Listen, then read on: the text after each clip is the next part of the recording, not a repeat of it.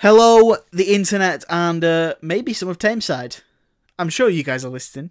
Uh, welcome back to another installment of the Film Me In podcast with your host, Xander Langwist, and that's me. And I'm joined once again. It's um, it's become a bit of a regular thing, this, isn't it? Um, yeah, it's it's my good friend and local filmmaker, Mr. David French. How are you doing, David? That's me.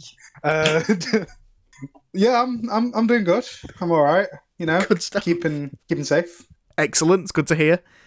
Um, we're back to talk about some more Harry Potter because that's our lives now, isn't it? Yeah, that's what we do. I keep thinking of That's new ideas. doing with our lives. I keep thinking of new ideas for the podcast. I'm like, oh god, we're still halfway through Harry Potter. I've still got, I've still got more Harry Potter to talk about. I don't want to anymore. I'm done. I'm tired of it. I'm sick of it. I just want just kill Voldemort. Let's get on with it. We'll do another one. Uh, Come on, mate. Let's just crack on. Come on, Um, Voldemort. Just just stop terrorizing Harry so we can continue our lives, please. So um, th- this one is the episode is going to be called Harry Potter and the uh, hormonal teenagers, but really I want to call it Harry Potter and the horn Harry Potter and the horny teenagers because everyone's horny in these movies. Yeah, I- I Everyone's it's, horny. It's really funnily horny. It's brilliant, like how horny. Even in a Goblet of Fire, though, like they start getting really horny. There's a little bit of horniness, but in There's a fair bit of horniness in Goblet of Fire, but then the second it goes into Order of the Phoenix, it's like boom, we all want to, you know, do it. they, they- all That's- of them just want to do it. they're still all 15. David, come on, what are you playing at? Yeah, but at the same time, when you were 15, you were wanting to do it with every person that you saw. Let's be honest, Xander. Hi, Nan, if she's listening. um, so let's let's just oh my we- god. so we've got Order of the Phoenix and Half Blood Prince to get through. Um, they're both fairly dense movies, so um, They're very good. and there's not Well there's not done. much there's not much news, so we'll just kick right off with uh, Harry Potter and the Order of the Phoenix. Well, how was it? Wet. I- I mean, she was sort of crying. That bad at it, are you?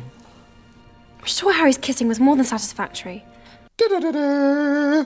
That wasn't a Harry Potter sound. I just felt like doing a little theme tune. Um, this is the movie I've seen the least.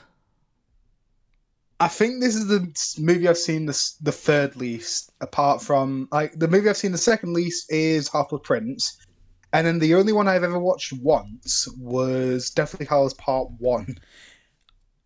We'll get to it next week. We'll get to it next week. Yeah. because I'm I'm very excited to rewatch that one. I haven't watched it in forever, I so I'm actually excited to watch. It's a cracker, you know. It's a it's a low key banger. But we'll get to it. We'll Yeah. get to it next week. We'll get to it. We'll get to it. We uh, we'll get to every it. week. We'll We'll, get get, to it. next week. Hey David, we'll get to it. W- When Um, we get to it, So I've so Order of the Phoenix. Yeah, it's uh, after watching it, it sort of feels like it's the easiest to skip. If you're doing a rewatch and you kind of want to miss a couple of films, you could easily miss this one and skip straight to or skip to, straight to Half Blood Prince. kind of. Yeah, I, I feel like you could do that for Chamber of Secrets as well. Yeah, Chamber of Secrets, you can do that. except for the ending, because the ending reveals that he's Tom Riddle, and that plays into Goblet of Fire quite a bit. kind of. And it also plays into this one a decent amount, just because like they call him Tom rather than Voldemort.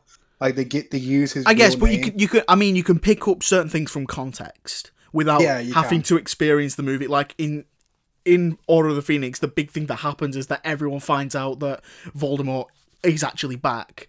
But You can really, find that out in the next one. yeah, you can really sort of.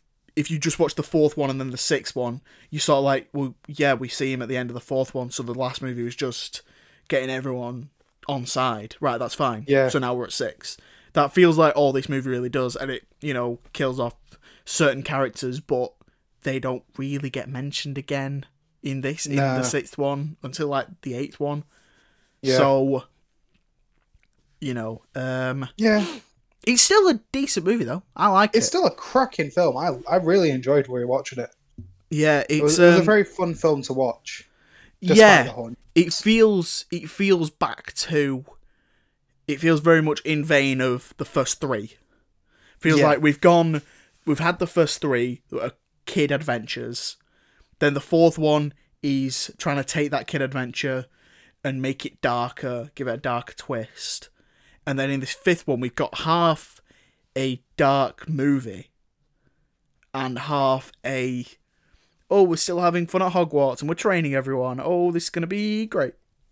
True. we've got an evil like, pink there's lady. there's there's a lot of subtext that's really dark to that as well. The fact that like the the headmaster or the new headmaster when she becomes a new headmaster is torturing the students oh, quite Oh, yeah. literally. And then there's the fact that the reason that they're having to train each other, that Harry's having to teach them, is because they are neglecting the fact that these kids are in danger. Yeah, it's a, it's an And interesting look at the it's a- world. it's it's Yeah, an interesting it's, very commentary. very interesting. Yeah, because they say like they're trying to just cover it up. It say, seems "No, a lot more political than you think. Yeah, of thing. definitely, it- definitely. It, definitely like has a lot more subtext than like fun fantasy wizard movie. Yeah, hundred percent. Um, we'll just let's uh, do what we normally do. We'll go through the Wikipedia Yeah. plot, which we now know misses out about half of the movie.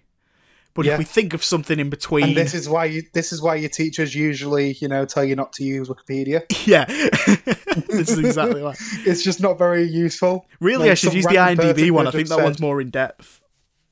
But Use I'm the on, IMDb one. I'm on Wikipedia now. I, I, I'm- We've come- professional. we've come this far. it, I might as well do it. We've come this far. We'll I use the typed Wikipedia. in one. Harry Potter and the Order of the Phoenix. I can't just type it in again. I can't read while I'm also trying to see things. um, so this movie kicks off uh, during another summer with his Aunt Petunia and Uncle Vernon. Harry Potter is expelled from Hogwarts after he uses magic to save himself and Dudley from Dementors. So Dudley's the the kid, the Yeah. Dursley's kid. I Uh, love how he has gone from like being a snivelly little rich child to a bully who beats up ten year olds. I, lo- I, I, yeah, I think it's um, really, it really speaks to the age that these guys are at. That when Yeah. the, the opening line to this movie is Harry saying to Dudley, "Hey, Big D," hey, Big D. because they call him Big, they must call him Big D. That must be his nickname. and they he's using it always, like, his mates obviously call him Big D because he's fat, but he's thinking of it as you know, I'm I'm Big D. I'm a, I'm an hard man. I'm an armor, and- Big D. I'm an hard man, Big D. And then there's the fact that he beats up ten year olds. He beats up ten-year-olds. Yeah, this beats up a one 10 deserved this one deserved it. Like, how does a ten-year-old deserve to be beaten up by a fifteen-year-old? You also, also, Uncle Vernon and Aunt Petunia, like in the early ones, dress him up nice and proper, nice and you know, yeah, and he's a like proper posh. chav in this. he's a proper chav. He's a He's proper a chav. chav. Yeah, Absolutely, like he's the chavvy. He's literally the stereotypical chav. You see that, and you think chav. yeah, He's a proper preppy kid who probably goes to private school, this, that, and the other in the first four films, and then immediately chav, just out of nowhere. yeah. it's like that skit in Family the Guy, you know, when like Peter turns, but he like when he turns eighteen or something like that, and he's like, "Hey, guys, baseball," yeah, and it's just like his balls just drop, and he's immediately like emo and everything. it's exactly like that. no, it's it's a vine. I'm sure he said, "Hey guys, I'm gonna go play baseball." Okay, I'm gonna go off right now. yeah, it does. I'm thinking of um. Have you ever seen Sorry I've Got No Head on CBBC? yes. It was like the um the skit where it's like, "Oh my god, he's finally turning 16," and then he just turns emo. He has a seizure and then turns emo. God's sake. Um, yeah, it's exactly so like that, with chav. so these dementors come and hurt him and they, they try and suck his soul out and then he, he uses patronus and like dudley is messed up. He like Yeah, can't Dudley's move. He's like- like ah. He's like Well, then again, though, that that's explained in like the in the fourth or the third movie when the Dementors are introduced, where it's just like they suck the spell, the life out of you, yeah. And they were they were going on him for quite a while, and obviously he's They- not they were really sucking him for quite a many while, bad yeah. memories. He's had a pretty decent life, Dudley, from what we've seen anyway. Other than you know, Harry giving him a pigtail, or not Harry, Pit, um, Hagrid giving him a pigtail, yeah and just bullying kids. but beating up 10 year olds Yeah, like that. That's the only bad thing that's ever happened to him. Like he Um, didn't even care when his aunt flew away. He was just eating. he was just eating yeah my He was just eating. what a legend what a um, legend. So um, harry's whisked off by a group of wizards uh, including mad eye moody and remus Yep. lupin from Yep. the third and fourth one Um, and then several new faces, including, and you don't get, I didn't get these names in the in the movie. I don't think they get mentioned. The Like- only name I can remember is Nymphadora. Nymphadora, and she gets really angry, even though that's her character name. She's called That's. Nymphadora. She's like, "Don't call me Nymphadora." It's like she name love. What you what are you I'm pretty about? sure she probably just wants to be called Dory. Dory. She just wants to So- be called Dory, man. So Ellen DeGeneres is there. Uh, We've got Yep. and then we've got and Kingsley Shatterbolt. Who? Kingsley Shacklebolt. Shacklebolt. Yeah, that's it. That's his character name. It's the guy with the funny that, hat. That makes me think of the Skaven from Warhammer. It's the guy with the They funny. sh- It's the guy with the funny hat and the purple robes. That's Who's like later on, you got to admit it, Dumbledore's got style. Like, oh Ah, god, that guy I don't even you know who this guy that. is. He, does have style. no Like, idea. that that moment is sick, and he does got style. I don't know, but the line's bad. Anyway, um, they, t- they take him to uh, Sirius Black's home, uh, who we now know is his godfather. Uh, the building also serves as the headquarters of the Order of the Phoenix. Roll credits. So I'm just, it's just because I'm wearing a, a it's because you're wearing the t-shirt. shirt. It is. It is literally that. Um, this is a secret organization founded by Dumbledore, which informs Harry that the Ministry of Magic is refusing to believe Lord Voldemort's return.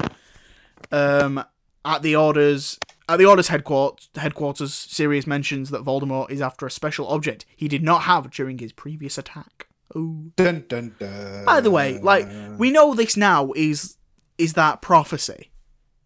yeah. That storyline goes nowhere because like he gets Well, the I mean, they prophecy. break the pros- and it- prophecy, don't they? it smashes and you're like okay sick what was that for why does he need that right now because he he Yeah. doesn't he doesn't in the eighth film he's not like man i could to totally destroy hogwarts single-handedly right now if only i had that darn prophecy from the fifth one but no it doesn't really matter does it I mean, I think it was just like a way to like scare them. Ah.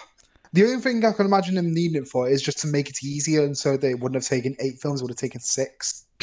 but he had to get another one anyway. i know but they know this these movies make so much money so they're like listen we can either give you six We films and have this over the prophecy and quickly You end it in six, or we pad it out for another three films, and you get an extra paycheck Valdi." it's like oh and, and you get to do a sweet, sweet weird dollar laugh. You get to do a weird laugh. Get, take it or leave it. Fine, I'll do the weird laugh. Yeah, exactly. I can't wait to play that. I can't wait to just watch that clip. I'm gonna Yeah, we'll go rewind the that. film whilst watching it just so I can watch that, just listen to it again. It's gonna Um, be great. So Harry's expulsion is reversed at a hearing of the Ministry of Magic, and he returns to Hogwarts for his fifth year. Um, Yes. That that like um hearing because he, he basically it's illegal for underage wizards to use magic outside Hogwarts. But once again, there's also the fact that he's already done that before, and, they, and the Ministry of Magic was just like, ah, don't worry about it, mate. It's fine. It's just a prank. Yeah, And then there's the fact that this was self-defense. So no matter what, yeah, he's and gonna get out of this. and it's implied that the uh, Ministry sent the Dementors because the Dementors work for the Ministry of Magic. So that there's no way they could be anywhere other than Azkaban. So it's it's implied that the Dementors were sent by the by the Ministry, Ministry. to shut Harry up because Harry, in the end of the fourth one, as remember, uh, Cedric Diggory dies and Voldemort Yeah. comes back to life. So now he's blabbing about saying, "Oh my God, he's back! Lord Voldemort's back!" And everyone's like, "Shh, you're gonna panic everyone." So they're just trying Yeah. to shut him up, which is actually kind of dark. Well, yeah, it's in the people. Yeah, man. Like, it's literally just like what you know what has happened many times in the past. Somebody gets scared because there's something very serious happening, Yeah. and the the government or like the people in control basically just try and silence them. they are corrupt. Yeah, exactly. Sorry, I was trying to do a, a Bane impression. Take Gotham back from the corrupt. You need a Pringles can so you can do it. Take Gotham back from the corrupt. That's how he says it. Corrupt. Make the jump without the rope. I haven't watched that film. so How long do we get market fresh strawberries? I'm um, Bane. yes, that's my name. Have you seen that? Have you seen the Bane rap? No, I oh haven't. Oh my god, dude! I'm gonna play it for you right now. the Bane rap. I really hope you keep this into the podcast so that people can hear my Bro, disappointment. it's in you. fantastic. Honestly, I should have played this during the Dark Knight podcast. A Bane rap. Here we go. You are not ready for this, right?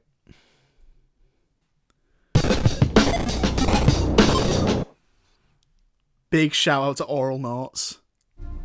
Who is the one man to have defeated me in freestyle? Only me. Yes, only you. Only you. so he's doing the Would anyone football else field. care to challenge Yeah. me? That's what I thought. DJ, drop a beat.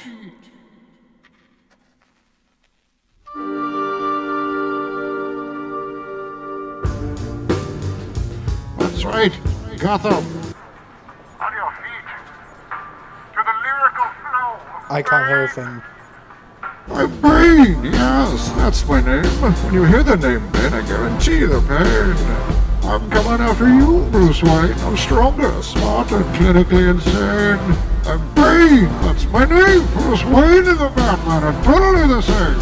I broke his back, Mortal Kombat smack. Then I cracked my 28 Krug champagne. Who likes hip Who likes hip hop? Please, stop.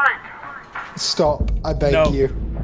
Why not? I'm Bane, yes! It's a so shame glad that and I a clear heard martial that. art. You are Bane! I laugh when you ask why I wear the mask. I'll I, explain. uh, you've It's shown me because some I'm facts.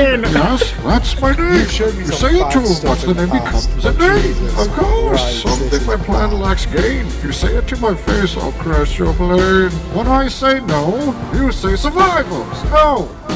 No! When I say no, you say survival. You suck, Who said that? So, please stop. I just want to talk about Harry Stop Potter. the music. Someone I'm just, just shou- here to talk about Harry someone, someone just shouted, "You suck, Bane." Oh god, that was my childhood right there. that was your childhood. The movie came out in what 2011, 2012. 2012. So that probably would have come out in like halfway through 2012, maybe 2013. That was my entire 2013, then leave me alone. Um, Yeah, so that was seven years of your life that you've dedicated to liking that song. I rate you listen to that every day. The I've reason actually you listened- I- remember that is because you listen to it every day. I actually haven't listened to that song in years. Anyway, Harry Potter. Um, yeah, this hearing's bad. It's dumb. And everyone's really mean. Everyone just wants Harry in, Harry in prison. Mad. Well, this is like I can never remember the name. I just call her the Pink Lady because Pink she's Lady? like, like she's not even necessarily a good villain. She's just a character. She's called Dolores like- Umbridge. Dolores, like I don't even remember her name. That's how bad of a character she is. I she's not even like a likable villain. She's hilarious in this. She's hilarious because the like bloody Fred and George just take the royal Uh, out of her. she's played by Imelda Staunton, and I think What's she in? um no idea. I'll find out. She's Because I don't remember her from anything. Um, no, me neither. Movies. She's in Nanny McPhee. She's in Chicken Run. She's in. I mean, she's in Chicken Run. She's obviously one of the greatest actresses of all time. like, Chicken Run's amazing. She was Oh in my God, we should do an album Maleficent. podcast. She was in Alice in Wonderland. Alice in Wonderland. Was she the queen? No, that was Helena Bonham Carter. No, she Uh, she voice she provided the voice of the talking flowers. Of course she did. Um, yeah, I don't really know it. I don't. Yeah, Yeah. See, usually when you see like a villain like that or a character like that who is pretty infamous in the movies just because, you know, they're a villain, usually they get a lot of roles, but I think in her, like, in her case, because the character was just. No, I thought I thought I thought she was like maybe the best part of this movie. Oh, I, I just couldn't stand her. She's I a, liked it when she died. she she she doesn't die though. She kind of dies. Well, she gets exited from the movie. She doesn't die. Basically, in my mind, she dies. Well, she um, no, I I, I enjoy her character. She's a lot of fun. She's clearly have she's clearly like enjoying every minute of being on set with everyone. I like that she paints the um paints her office pink. Oh, She- everything is pink, and I like that montage of her. covered Go- in cats. I like the yeah, exactly. She's covered in cats. Uh, I like the um, I like the montage where she's wandering around the school, just like picking on everyone, and like she goes up to Snape at one point because she's the defense against the dark arts teacher, and as we all know, Snape wanted to be, uh, as always, wanted that job but never gets it. And so she Yeah. says, "So you you first applied for the defense against the dark arts um, teaching job?" And he says, "Yes." He says, "But but you didn't get George it." And she says, and he, he said, "You didn't get it." And he says, "Obviously not."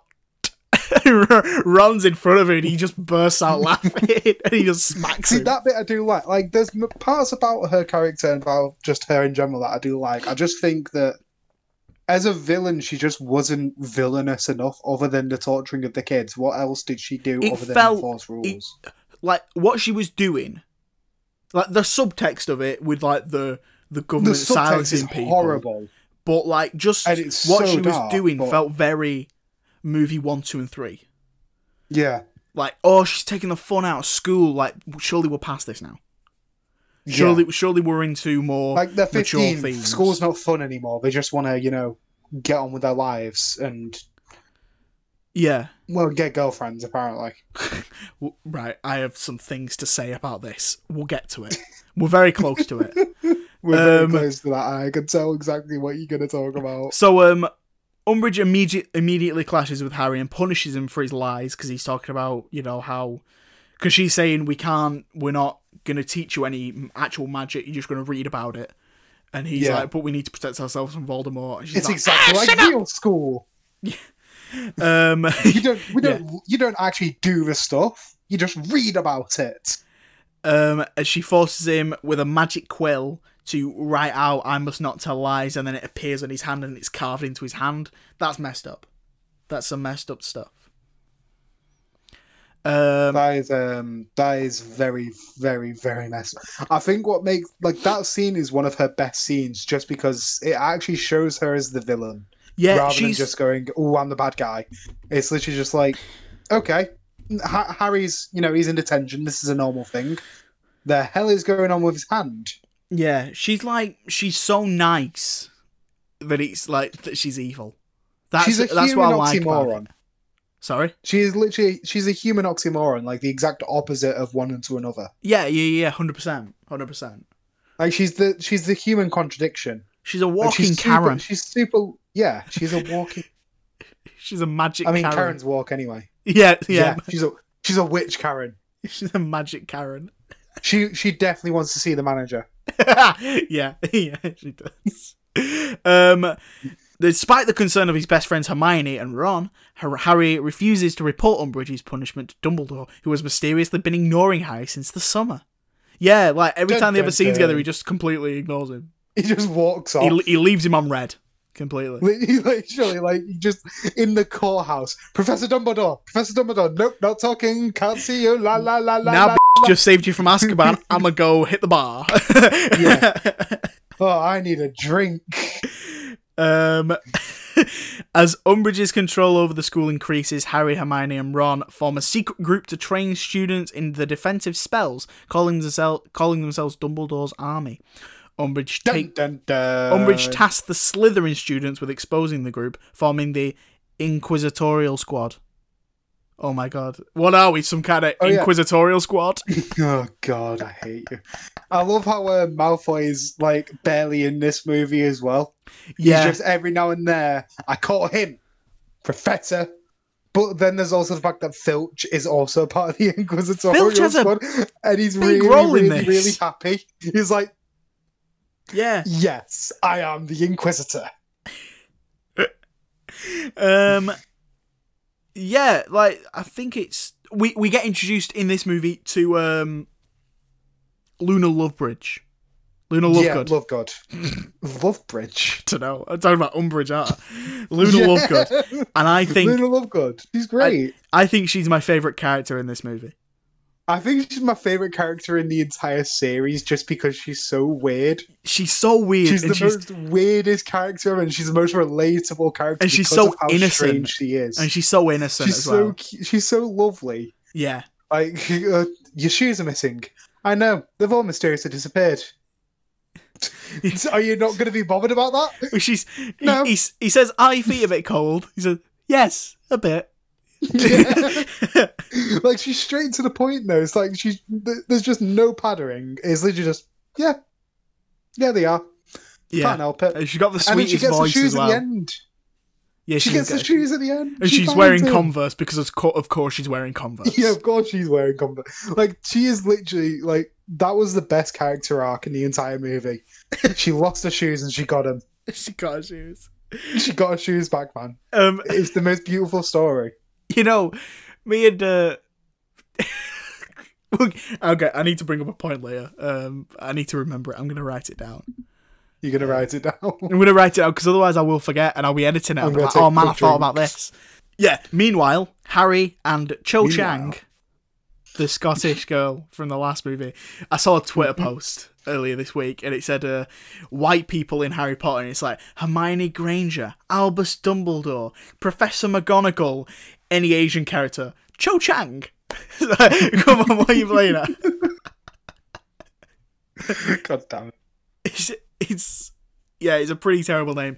Uh, They develop Yeah. romantic feelings for each other, and when they do, Sorry, just- they they kiss after the scene is so awkward. Right, right, right, right, right. I just right. love how he explains it as yeah, it's very well, wet. Yes, yes, right. So, so they they are talking. he clearly likes her, and he thinks she likes him. So Yep. she's like they're they're getting really close, and they're looking in a mirror, and on the mirror is a picture of Cedric Diggory, who she went out with in the fourth one, and who's now Yeah. dead. So she's grieving over her dead boyfriend. And, And Harry, Harry swo- swoops in. Harry swoops in, magics up some mistletoe, and they mac out. Right. Well, actually, he doesn't do the mistletoe. It is the um. Oh, I forgot what it's called. the room, of, requirement. The So they- requirement moment, was they they, were horny. Both of them. yes. the power of boners pre- prevails. The power of boner will compel you. The power of horny compels you. The power of horny compels you. so they they're kissing. You know, it's quite sweet. And then you think, hang on. She's just been talking about a dead boyfriend who she's not quite over and she's making out with Harry. And then in the next scene, Ron's like, So, how was it? And he says, It was very wet. So he's like, Well, is that a good thing? It's- I don't know. She was crying. she was crying. He was crying, and he's he's looking so gassed. He's looking like, yes, I just made out with a girl. What's going on, dude? She was crying. She was crying. what is wrong with you? Why is this in this movie? So yeah, that scene is so bad. And then and then mm. Hermione's like going through everything like that she's going through, saying, "Oh, this is how you know she, her boyfriend's dead. Yeah, she liked makes Harry. Harry feel like shit. Yeah, and then and then she just starts laughing. She, they just start all giggling and like, but anyway, Harry kissed a girl. Cedric's dead. She's gonna want to Oh, kill herself. Jesus. And then, by the way, she's not in the next movie. She, Yeah, she's she's just not, not. She's not in the next one. She's gone. right. So, um, Harry has a vision involving an attack upon Arthur Weasley. From the point of view of Arthur's attacker, concerned that Voldemort will exploit this connection to Harry, Dumbledore instructs Severus Snape to give Harry occlumency. Occlumency. Occlumency. Occlumency. Occlumency lessons. Occlumency. I don't know, it's a big word. Lessons to defend his mind from Voldemort's influence. Uh, this is the scene where Dumbledore like just won't look at Harry. He like Harry's Yeah. asking questions like, "What's happening?" and "What what's going on? Tell me something." And Hag- and Dumbledore's just looking around everywhere else other than him, and he just shouts, "Look at me!"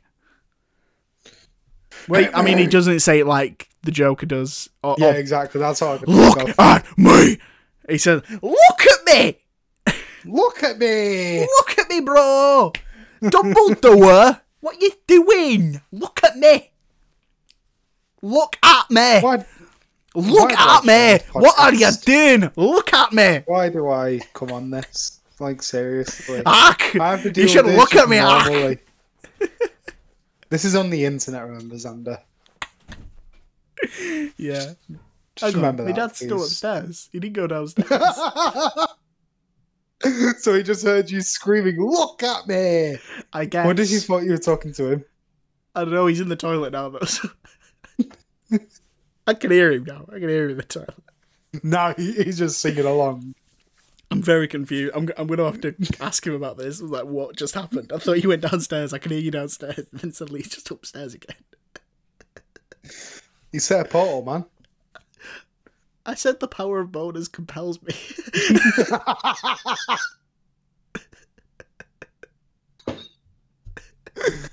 Oh my god. no, he, he just came upstairs at that moment. I'm so confused. My mind is playing tricks on me.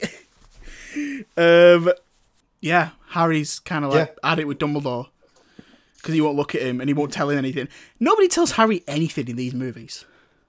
Harry's like I so mean- wrapped up in cotton wool, it's ridiculous. I, I love the fact that like Harry is new to the Wizarding World, and every single year he has to get told something new about the Wizarding World, and Yeah. then they act like he's stupid. It's like, yeah, I was a Muggle. like I grew I up. don't know. I lived in a cupboard for eleven Yeah, years. Like, you just tell me. Yeah. Help! Help me! Help me! I knew you were gonna do it. I knew you were gonna do it. I did. I did I that to was my. com- I, I did that to my dad, and my dad just did not understand it at all. He was like, "What's going on here? Good. What are you doing?" Oh, I got, I got him to watch Midsommar with me. Oh God, why would you watch that Well, with him? With I- that really awkward sex scene. I gave him a choice. I said, "Do, do you want to watch Blade Runner twenty forty nine? Because we watched the first Blade Runner, or do you Yeah. want to watch Midsommar?" And he said, "Well, I've heard, uh, you know, I'm interested in Midsommar, so we'll watch that." I was like, "Cool, cool." And we got about two hours into it, and I was, and he was really enjoying it. And then I forgot that the sex scene happened. it's the only thing I remember from that film. and then he's just he's so awkward, man. he's so uncomfortable. And like, yeah, I had to I had to sit in a cinema just- with five, four, five other friends. Wait, no, let me count. Five other friends, right? And a packed a packed cinema. Every single person dying of laughter over not only the like the voices, the sound effects, and The the, music to co- accompanying it, and the movement. yeah, None of us could control our laughter at that Um, moment. I watched that with Lydia, and with my dad. I win. I win Uh, everything I watched it say. with five of my good friends and a hundred strangers. we we just started giggling. Honestly, my, uh, my at first I was I just didn't want to look at my dad, and then he just started laughing when they all when all the old women were like moving the boobs Pushing around, like ah ah. He just started laughing. Honestly, like I don't. That movie is the most pretentious Wicker Man I've ever watched in my life. It's re You know what? I find it really easy to rewatch that movie. I've seen it like five times. Summer. Yeah, I've, The I've Wicker Man I can rewatch all the time because I love the Wicker Man. But Midsommar I can't stand because it's just a Wicker Man, but with a really awkward sex scene and pew pies. not like it's. I like the world they create. I really like the world. I love the cinematography. I Yeah. think the cinematography is perfect. and like the, But I the- think the writing, the story behind her parents, that doesn't even play into it anymore. well, it does. like, it's all the movie is about and her. then at the end, it's just like, right, well, I'm just gonna just, I'm literally gonna betray every single person here because he cheated on me. F- him, he's gonna no, die. the, the the the movie is all about her losing everything, losing her family, and then getting a new one because Yeah, all she I wants is for people understand to that. understand. She wants people to understand how she feels, and her boyfriend and the people she has left can't do that. They can't empathize with her properly. So when she goes to this place and she starts crying, other people are with her, and that scene when she's like in when when she sees a, a boyfriend cheating on her she goes into that room with all the other women and they all do the same thing as her because they're like okay, we're, we're, and like, like can they connect with her on I, an I can understand level? that. But then there's the fact that the ending just goes from zero to 100 with he gets stuffed into a, wasn't it a bear? A bear, yeah. Just out of nowhere. The bear's pretty weird. The bear's a weird inclusion, That, but that I think doesn't really mean I think that's kind that of a joke on the- because she he cheated on her. I think that's kind of a joke in the movie though, because they walk past the bear earlier on and they just say, "Are we just going to ignore the bear?" It's like, just a bear, mate. You know. So I, I don't know. I, I may need to read more into it about the symbolism of the bear, but I like the rest. I like I, I like the movie, and I understand why I think you the don't. The movie is, in itself is fine. yeah, I prefer He- Hereditary to it. Hereditary is so good. I don't mind Hereditary compared to Midsommar. I think Hereditary is okay. Once again, gorgeous, absolutely beautiful. I mean, they're both very ending different happens movies. for no f- reason, and they have the same ending. Kinda. Basically, like a cult happens, and one of them becomes king or queen of the cult, whilst the rest of them die. Yeah, fair enough. Fair enough. At, at least in Midsommar, the cult is already there at the beginning. Well, actually, in in Hereditary, the cult's there at the beginning. Is it? Yeah, Is it they're the- really? they're at the funeral. Over. The... Ah, oh yeah. Stick that Fair in enough, your, then. stick that in your pipe But- and smoke it. Where are they the rest of the movie? Hiding. They're like they're manipulating everything in that movie. That symbol is everywhere in that movie. Is it? Yeah, like it's on the I may it's have to on the it again. it's on the signpost that See, you know what though? That was another thing. Like, I feel like you had for that movie to really take effect, you had to watch the trailer. Because I didn't watch the trailer, and you like, obviously, like the the whole thing of that movie was everybody was shocked about that death yeah because of how misleading it was in the trailer. yeah. To be fair, But I didn't right. watch there. that trailer. I didn't watch it at all. I went into this movie completely blind, not knowing anything about it. I just know that you said it was good, and I know that people were calling it the the Exorcist of our generation. I was like, you know what? Okay, I'll watch it. And then that happened. I was like, right, well, so this kid was going to die. I knew it was going to be something to do with the peanuts because they mentioned he has a peanut allergy. Yeah, You but don't like, yeah, mention I a think, peanut allergy if you're not planning on killing off the character. I think that's an example of a really great trailer of a, of a, of a trailer done well. Anyway, I watched the Of, like, trailer. building you and the trailer was great, then and, I feel like I would have enjoyed the. that. I feel like I would have enjoyed the movie more if I watched the trailer. You ne- you never But hear I that, do you? didn't. You never hear Exactly. people say that. You very rarely hear the tra- The film would have been better if I saw the trailer, but at the same time, like the movie was better for Mission Impossible Fallout because I watched the trailer because it got me hyped for the movie, and then the movie eh, like exerted my Can't fight the friction. Like that movie was phenomenal. What can we do a podcast on the Mission Impossible series? Maybe, maybe. I want I, I want an excuse to rewatch all of those movies except for two. I mean, like we're gonna it's it's gonna be a slow build up because we're just gonna be like, okay, one and two, No, the first one's yeah, okay. great. Three No, and four, one's we're getting better. Five and six, good god, get out, Yes! get out. No, like the first one. Third one's pretty damn good. Fourth one's great. Fifth one's great. Sixth one's the best movie. it's it. The sixth one might be one of my. It, it's in my like. I've made a top fifty list. I think. I think it's fifty Yeah. anyway, uh, on Letterboxd, and uh, that's in it. That couldn't- definitely be in my top 50. I couldn't decide whether I wanted four or six because they're both It would be. See, six is the only proper sequel, though. Yeah, yeah, you're right. Considering it's the only one with the actual same villain. The only like the only thing connecting the rest of those movies are the characters themselves. But this one has the same villain again, and Yeah. he's just as good as in five, except now with Henry Cavill. Yeah, Henry Cavill is really good in that movie. He's amazing in that movie. Yeah. And then there's a mm-hmm. reloading his guns moment, and then we, like I remember Dush, that moment in the cinema. I remember that moment in the cinema when we were watching it day one with all the people, and every single person in that cinema said "dush dush" because it was Dush, revealed that that's, that sound effect isn't in the movie. Oh, I was so disappointed. I was so. Dis- I, I want there to be a cut of that movie where it's the exact same thing, except it's got we- the trailer the noise. sound effect. the sound effect is put in. Just goes, yes. Harry Potter. Harry Potter. we do this time. Um, We actually do time. right, this causes Harry to further isolate himself from his friends, um, having those lessons with Snape. So Snape basically is Yes. like, okay, I'm gonna read your memories, and you've got to fight back. And he's like, oh no! And so Snape's just learning all these secrets, really. Basically. Anyway, um, meanwhile, Sirius's deranged Death Eater cousin Bellatrix Lestrange escapes from Azkaban. Uh, this is Helena Bonham Carter. Yep. Uh, she's great. I Oh yeah, she's incredible. she's fantastic Like, I- I love- and in the next ones. I, I love Helena Bonham Carter in general as an actress because she's no matter what role she's playing, she brings all of the energy to it. She does. She really does. Like Mrs. Lovett in Sweeney Todd, she's amazing. I still haven't seen that movie.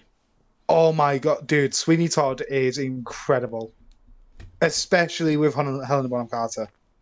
Um, yeah, but yeah, you're right. She always brings the energy, and in this, she's having an insane amount of fun.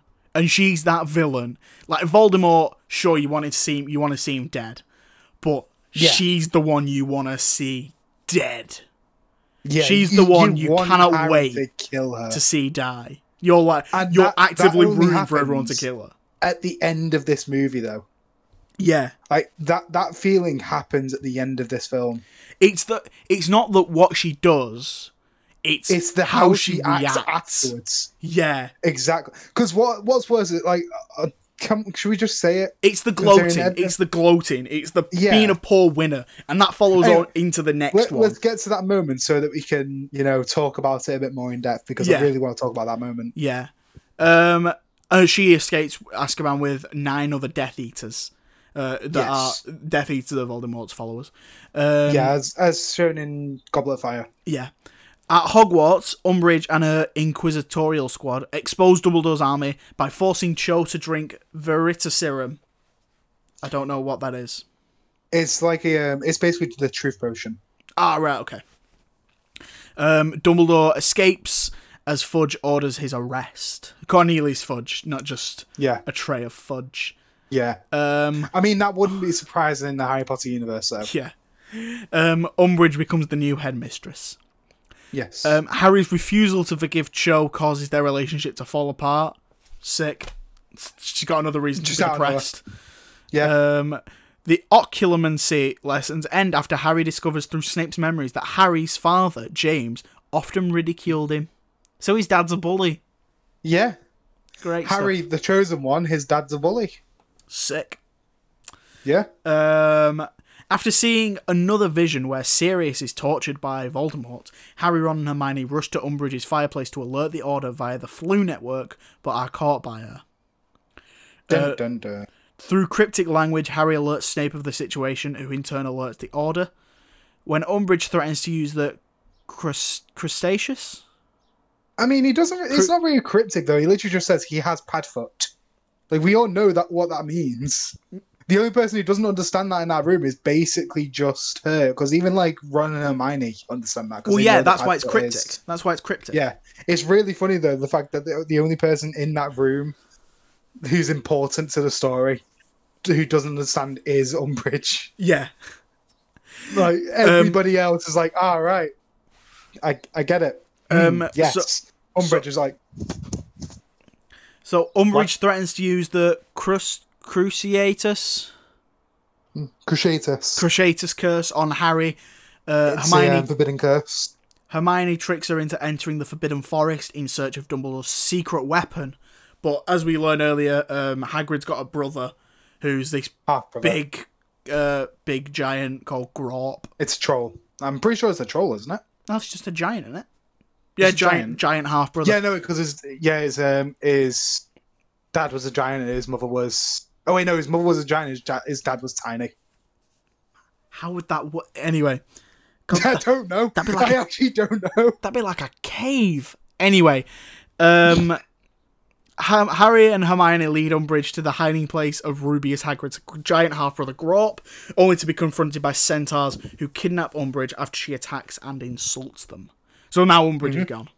She's gone. Yeah, Um, Harry, Hermione, Ron, Ginny, Luna, and Neville fly to the Ministry of Magic on Thestrals in an attempt to save Sirius. Those are those Oh, yeah, creatures that pull the car- were- carts, and you can Yeah. only see them if you see death. And Luna's like, yeah, Yeah. I see them. Yeah, they're great. yeah, Great little creatures. yeah. They're, they're cool. and she's just, How come you can see them? It's only for those who've seen death. She, well then, but she like she throws an apple to one of these one of the younger ones, the Thestrals, earlier on, and and it's like, oh no, I don't want any of that. And then after a bit, she just pulls out a slab of meat and throws it to it, and then it eats it. Like, you're, you're carrying meat in your bag. that- Yeah, just that's why I love Luna. just a raw slab person of meat just ca- in your handbag. She's the kind of person that would just carry a piece of toast in her bag because she should save it till later.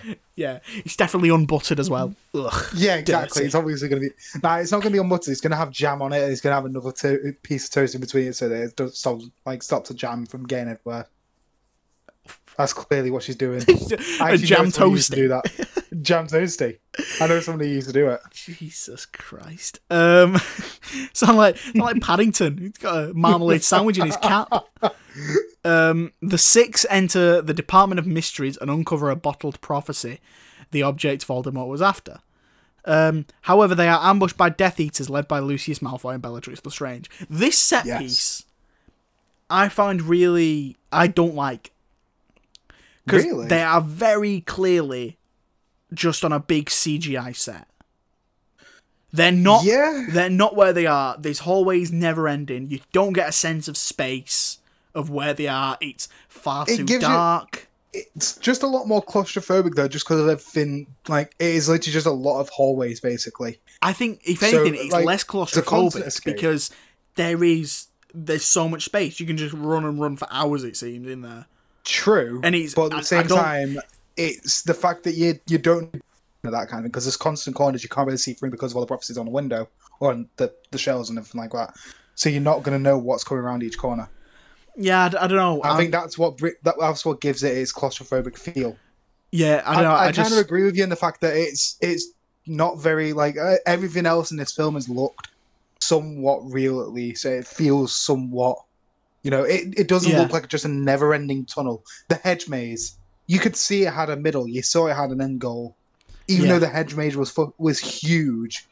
It was. It reminded me more of The Shining than anything like that. yeah, but like they, this, it just it looked.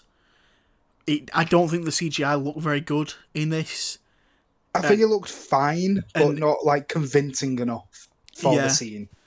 and uh yeah I but anyway they um where, where is it lucius reveals that harry only saw a dream of sirius being tortured which served as a ruse to lure harry into the death eater's grasp uh, harry refuses to give lucius the prophecy causing a fight between dumbledore's army and the death eaters yeah fine Yeah. Like, like i said Yeah. i'm not a big fan of this scene uh, the death eaters capture harry's friends threatening to kill them unless he surrenders the prophecy See this moment though, like this, this room and like with the what is it, the portal, or something like that. the archway i don't i didn't understand what the archway was I don't remember what the archway is. I think it's not explained properly. I think it's um where souls go. Yeah, I don't know. where wizard souls go when they die. because Considering like when you know Sirius falls through it, you see his you know yeah his soul go up. So I think it's where like wizard souls go when they die. I don't know. I think they were supposed to you know build on that a bit more. yeah, it just we just didn't have the runtime to basically. well, th- that's the thing. This is one of the shorter Harry Potter films. This is only two Yeah. hours fifteen. So I, I I feel like it should have been an extra fifteen minutes to explain a bit more what that archway was for. or just yeah, or just get rid of it. There, there doesn't seem to be any need for it. If you can just kill Sirius, you can just kill him, I think and it's he'll be like, "Oh, like I'm to dead have now." have like Harry see his spirit fly away and know that Sirius is dead completely. Maybe. I think there's only that reason. Um, um, you know, I, I remember like last episode I was talking about like the Harry Potter, the Lego Harry Potter things. oh, for I, God's sake. uh, I watched the um, I watched the Goblet of Fire one. The way that Buddy like Cedric dies is hilarious in Lego Harry Potter because he just fires um, the like the curse at him, and he explodes into all of the Lego pieces. And then when he, he teleport back, Harry's there holding the Lego head, and instead of like saying "Oh no, my boy," like Dumbledore just gives him a minifigure like sheet on how to put him back together. what on earth? I'm not joking. It's so it's so weird. Like this is one of the biggest deaths of the series now. His Lego mate just playing back together. My word. Um, yeah.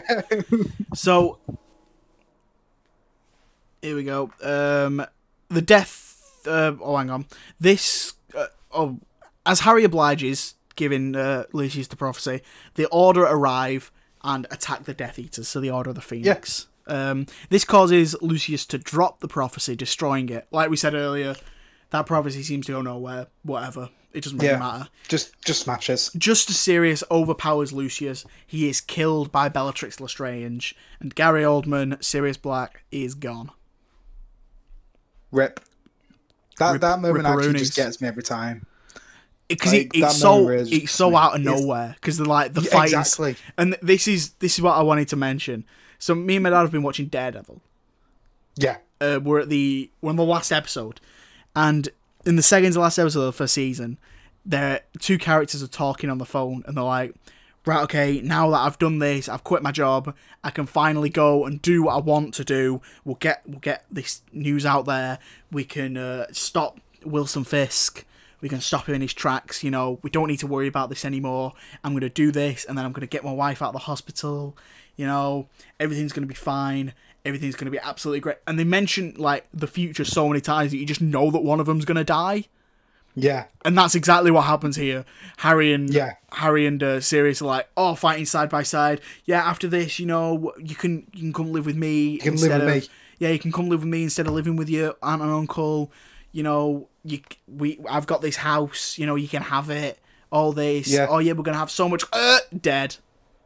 Yeah. It's just building it up for so long that you're just like, yeah, I know he's gonna die. Stop it. Stop True, making it but no matter what, like just get like the way that it's done, it's still heartbreaking to watch Sirius. It die. is, yeah, Especially is. with Harry's react. Like Daniel Radcliffe in this is so good at acting now.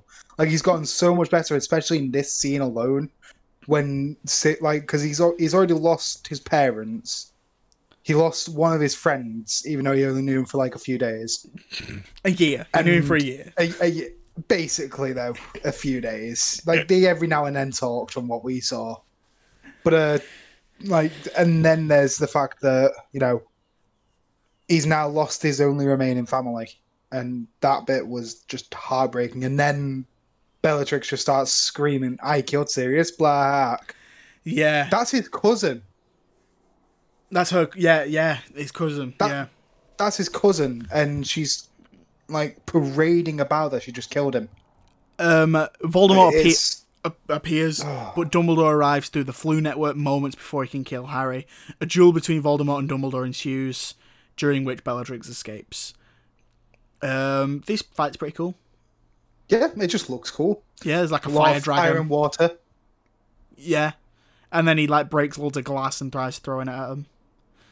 And he turns does. into sand. and he turns into sand. Um, he, he like I like the way Voldemort holds his wand because it's not like normal in between your thumb and your forefinger. It's Wait, between what? like I have another Harry Potter thing. oh, I've remembered. for. God's sake, man. Ah, this is just this isn't even my stuff. Like this is just something that um like a family friend gave us basically. Uh, here we go. I can show you how he holds his wand. He holds it like that? Christ. Hang on, I can't. Quite admit, it looks good. What, what admit, it looks I pretty good. In the movie, it looked like it was between his like third and fourth finger. No, he's holding it like that. Oh, between his second and third. He- literally just like I can show you there. Bit easier. So he's holding it in all of his fingers. Oh, except but it- his pinky. but But, it's he's kinda- holding it like this kind of thing.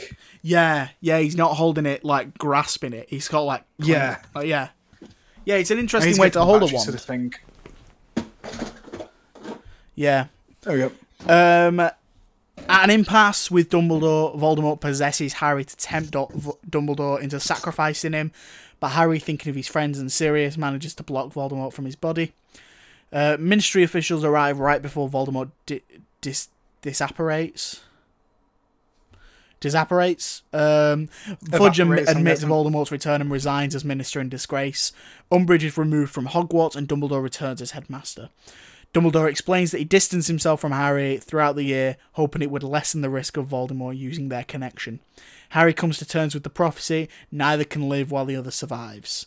So this movie was basically just there to say, yeah, they're gonna one, but one of them has to kill the other. Yeah. that's Order of the Phoenix. Um, is there any are there any other notes you want to say on this? Uh, other than the fact that it's like, it feels like a lot of filler, but at the same time, it's not filler how say, Crimes of Grindelwald feels. Yeah, Because like Crimes of Grindelwald, even though the next one's now yeah, it's all filler and then five minutes of story at the end. yeah, Whereas this, it is five minutes of story at the end, basically. But it still feels like you need to see what hap- what's happening throughout the film so that Yeah, you can understand all the characters and all the journey. it's an enjoyable film. It's a very good film. It's just it's not 100% needed, but it's nice that it's there. Yeah, yeah, definitely. Um, It's kind of like a it's kind of like a um, an appetizer for what's to come yeah, in the next one. Yeah. I'd give this one. I, I think as well, this is the first one that David Yates directs, and he Yeah. comes in and he directs all the Harry Potters from here and both Yeah. the Fantastic Beasts films. I think he does a great job. Um, He did a great job of the first of basically five out of well, yeah, five um, five out of six films. Then, yeah, yeah. But the thing is, like, he wasn't the problem in Crimes of Grindelwald. we'll get to it, It was- eventually, bro. it, it was it was her. It was J.K. Rowling being a script writer for God's sake. You don't Um, write script. I like You the books. I like the costumes in this one because they kind of occasionally keep the they wear their own clothes, but they also have during the um like the training sequences they have them wear uniform, but it's just shirt, tie, and a jumper or a cardigan. As if like students are running the school. Yeah, Like, they they understood that students don't want to wear a blazer and want to keep all of their ties like fully buttoned up and going against their throat.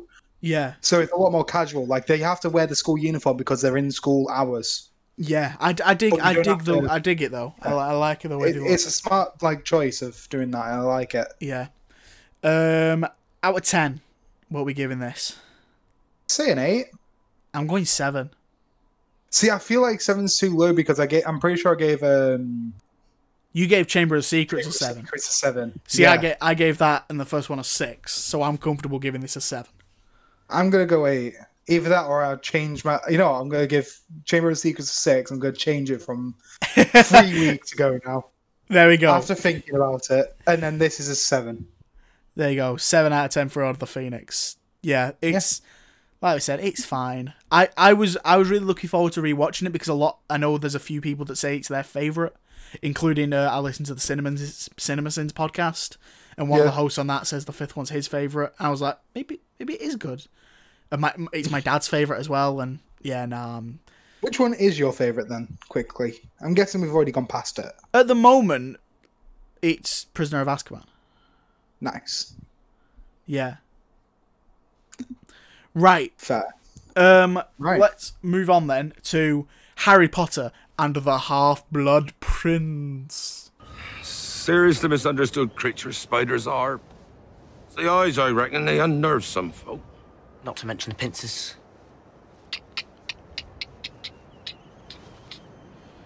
Yeah, I reckon that too. See, this is when it gets really serious because it's got blood in the title. It's got blood. yeah, the next one, blood, death. Fantastic Beasts, crime. Oh, so dark. Dun, dun, dun. Um, the next one's just going to be Fantastic Beasts and the Suicide of Grindelwald or something. They're just going to up it really, ve- really, really well. Fantastic Beasts. There's a in this one. And then the final one is just Fantastic Beasts. Everyone f***ing dies. Fantastic Beasts. Jesus. You might want to cut that out. Jesus Christ. I'm gonna cut this entire joke out. Anyway, um, so initial thoughts on this movie, Half Blood Oh, Prince. What did we think going into this? See, this is one of the ones I haven't watched that much as well, and I really enjoyed it again. I feel like I've been neglecting this film a lot, and I probably shouldn't have been.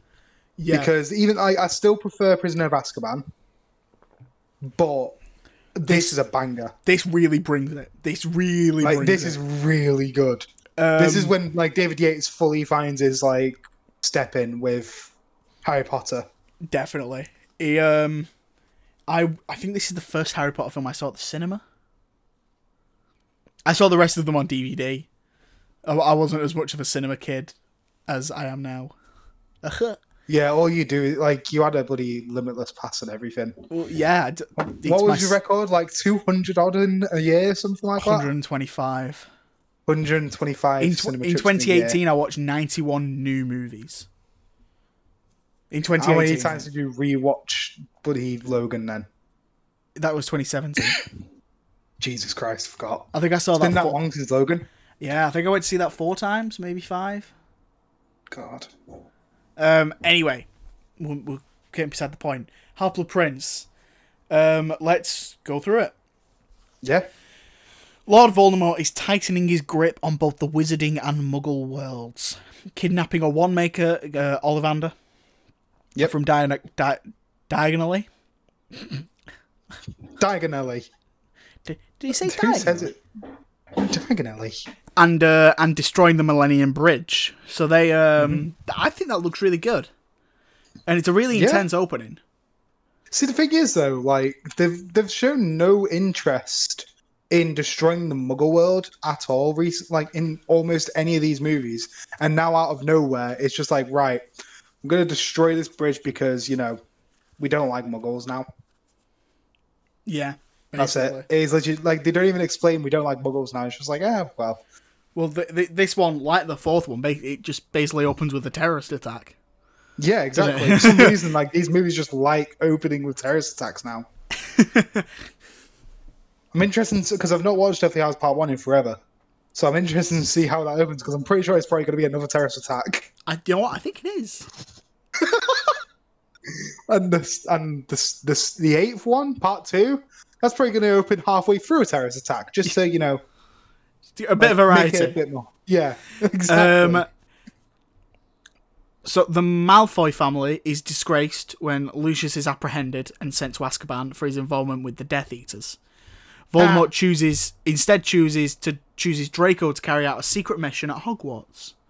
Uh, Draco's mother and aunt, Bellatrix Lestrange, seek help from Severus Snape, who claims to have been acting as a mole within the Order of the Phoenix all along. So, like in the in the Order of the Phoenix, they say that yeah, we know that Severus was a Death Eater, but he's now on our side. He was just a rat. He was just a mole for them. Yeah. and now he's he's like a triple agent. It seems. um. Possibly, or is he a quadruple agent? Oh my god! Uh, Snape makes an unbreakable vow with Draco's mother to protect Draco and fulfill the assignment if he fails. Yeah. Uh, I don't know. What the Um, hell was that? Was that a burp or a scream? Bit of both. The answer Um, is yes. The first time we see Harry, he's in like this little cafe on the tube, and he Yeah. he meets this girl. This that- is the first one that doesn't open in the Dursley house or No. with the Dursley family. no, it's not. The fourth one doesn't. Shut up. Jesus. It's the second one that doesn't open with them. Um, But this is this is actually the first one that doesn't open with the family, Dursley family or Ron and Hermione.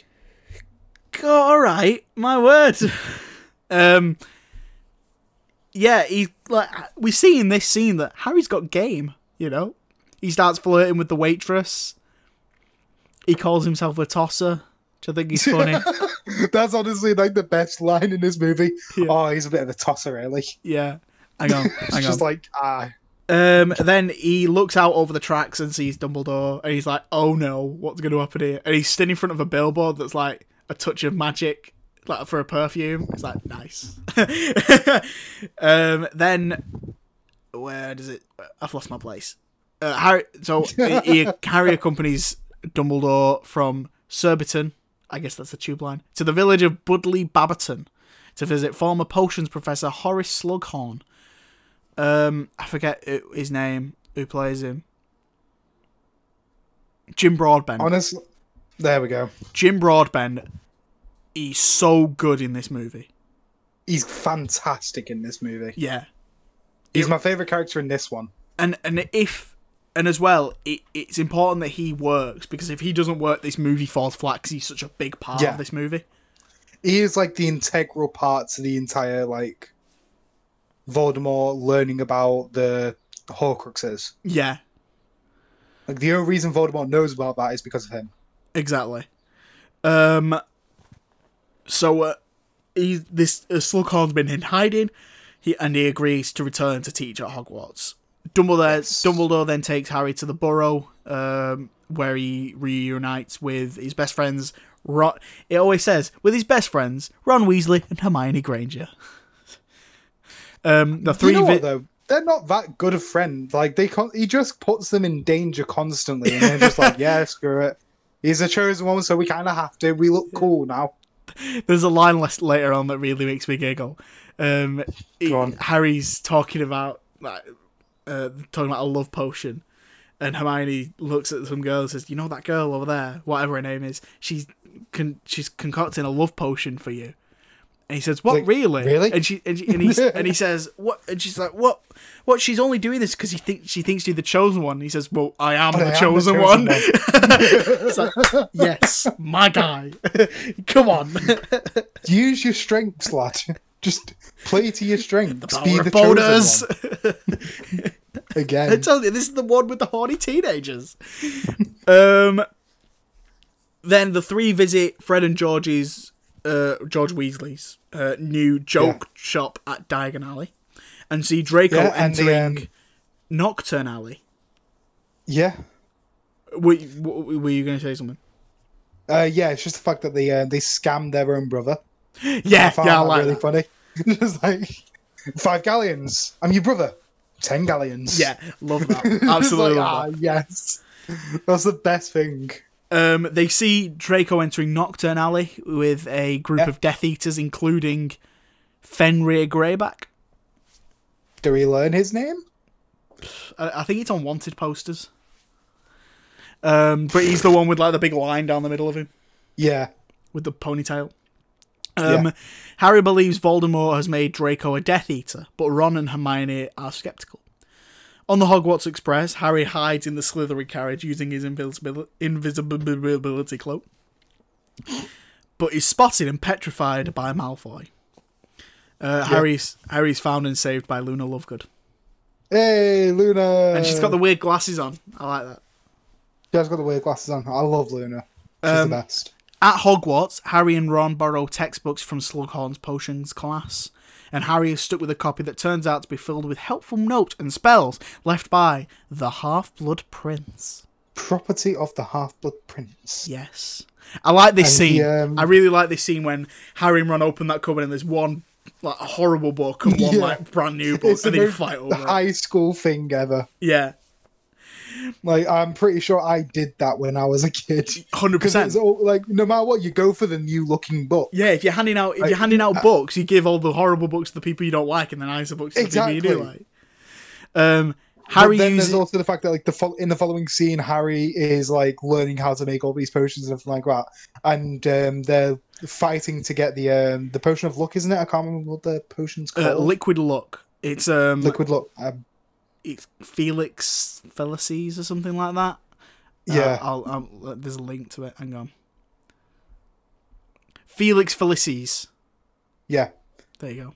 So Felix Felicis, and there's the fact that like Hermione's just the tryhard of every single class. Oh, she's And fuming. she follows all of the instructions. It's like crush it with your knife. No, the textbook says not to do it. No, trust me, crush it with your knife. Yeah, I'm not doing it. She's fuming. I, I love this. Um, so Harry uses the book to excel in the class and impress Slughorn, winning a liquid luck potion. Uh, Yes. Ron becomes keeper of the Gryff- Gryffindor Quidditch team and forms a romantic relationship with Lavender Brown. See, I actually love Hermione. this just because of how annoying she is. Um, hang on. I'm sure that um, hang on. Are you sure it's missing a scene? No. Yep, that's what I thought. Lavender Brown is in the earlier Harry Potter movies, but in this, she's uh she's white, and in the earlier films, she's black. they recast, Recast. her as soon as she got a decent role. That's insane. How did they get away with that? Because it's Harry Potter and it's Britain. That's crazy. That's how. Oh my god. It, it's disgusting though that the fact that like they recast it to a white person. Like almost every single person in this movie who's an integral character is white. Bro, like someone someone put a post on Reddit says puberty hit Lavender Brown hard. yeah, because she's in she's in the second like one. A truck. She's in the second one, and she's in a divination lesson. So I think that's in the third one. Mm-hmm. And then in the sixth one, she's she's white and blonde. Sick, unbelievable. Yeah. I honestly, That's I, the world of um the world of filmmaking for you. yeah, I honestly, that's The second that like a character gets a integral role, they have to fit that character's the other character's type. yeah. Obviously, uh, Ron's a racist. that is what we've learned. Ron's racist. Um. Anyway, thi- this upsets Hermione. Not the fact that she's Yeah. white now. um, the fact that she's No, that's getting off with Ron. That is Uh, why women power. Harry consoles Hermione and admits that he now has feelings for Ron's younger sister Ginny. Right, okay, okay. They have no chemistry in any film, and the only hint that you get that they might form a relationship down the line is that she just keeps getting scared by Harry. Like every time, There's also every time there she looks at him, um, she's like, like, the "Huh? he saves What?" some Chamber of Secrets, yeah, and he thought about saving her in a because she was one of the drowned people in um, Goblet of Fire, wasn't she? yeah. Yeah, and he thinks about saving her, but he gets saved. Like, you know, she saves him.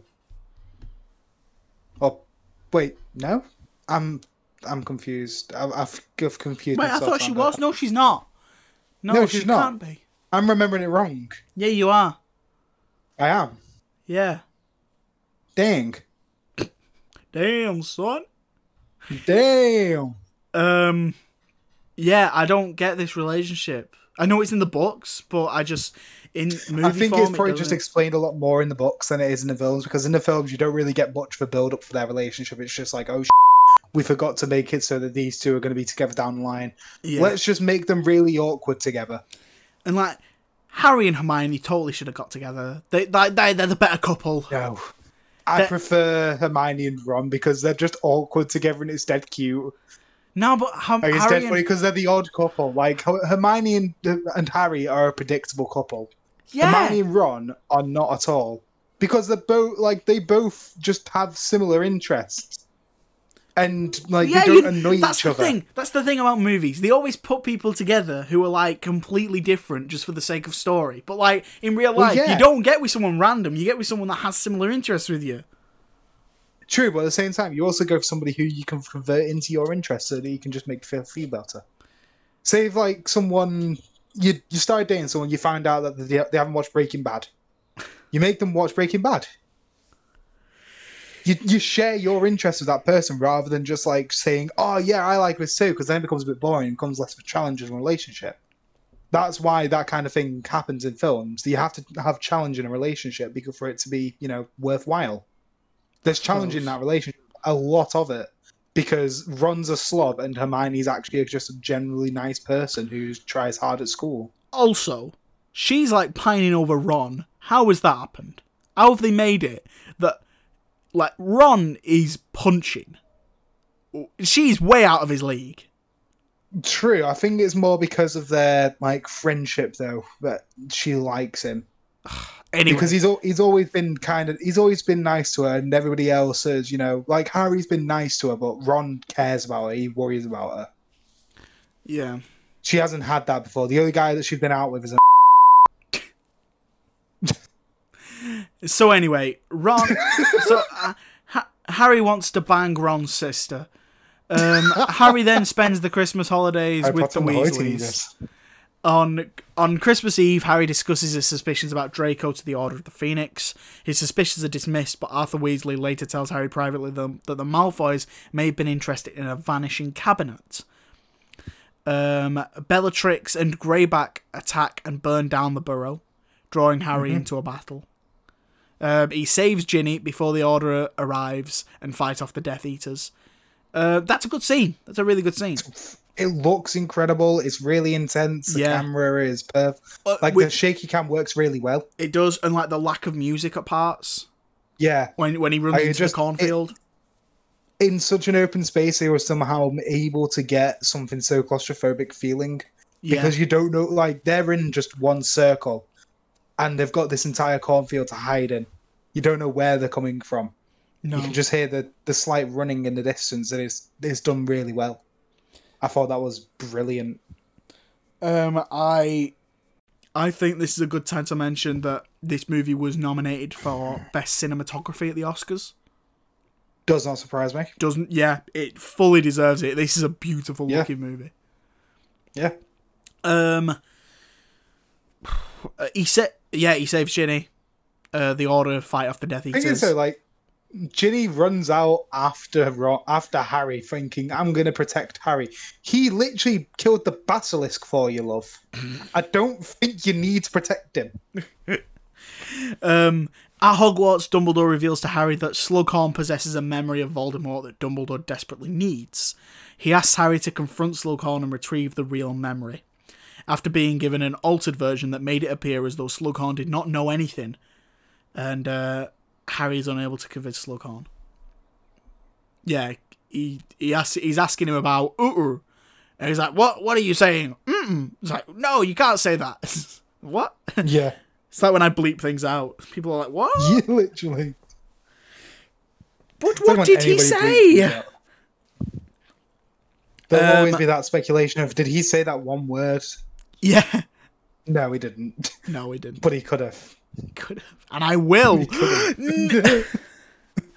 Uh, Jesus. Nincompoop. Ni! We are the knights who say, Ni! We are no longer the knights who say Ni. We are now the knights who say, Ippy, ippy, ippy, patang, double. You shouldn't know, like, that entire bit.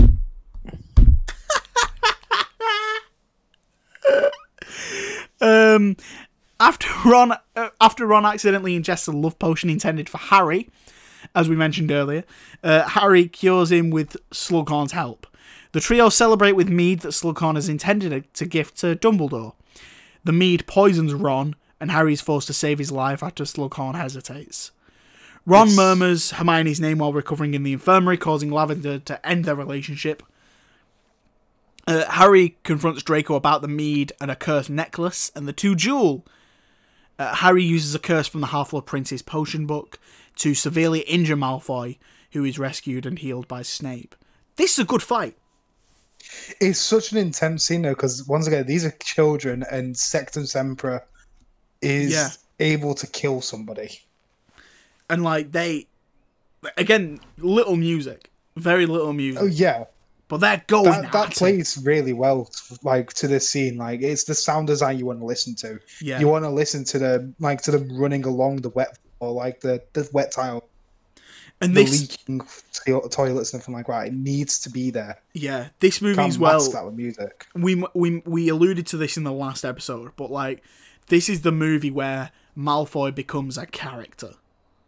Oh Th- yeah, This is when he's actually there now. He doesn't just say, "Oh, Harry Potter, your dad's dead, you're a or your mum's dead." You're a mud. Like he doesn't just constantly shout racial slurs and say he's rich. Like, Yeah. he he has a job to do now. He And has it- something. and it's tearing him apart. to do. It's tearing Yeah. him apart because like the reason Harry follows him is because he he finds like he sees that girl with the cursed necklace and like she's Yeah. alive, she's all right now, and he's looking at her and he's like near tears. He's like he feels so bad, and Mm. then he runs to the toilet crying and just lashes out at Harry.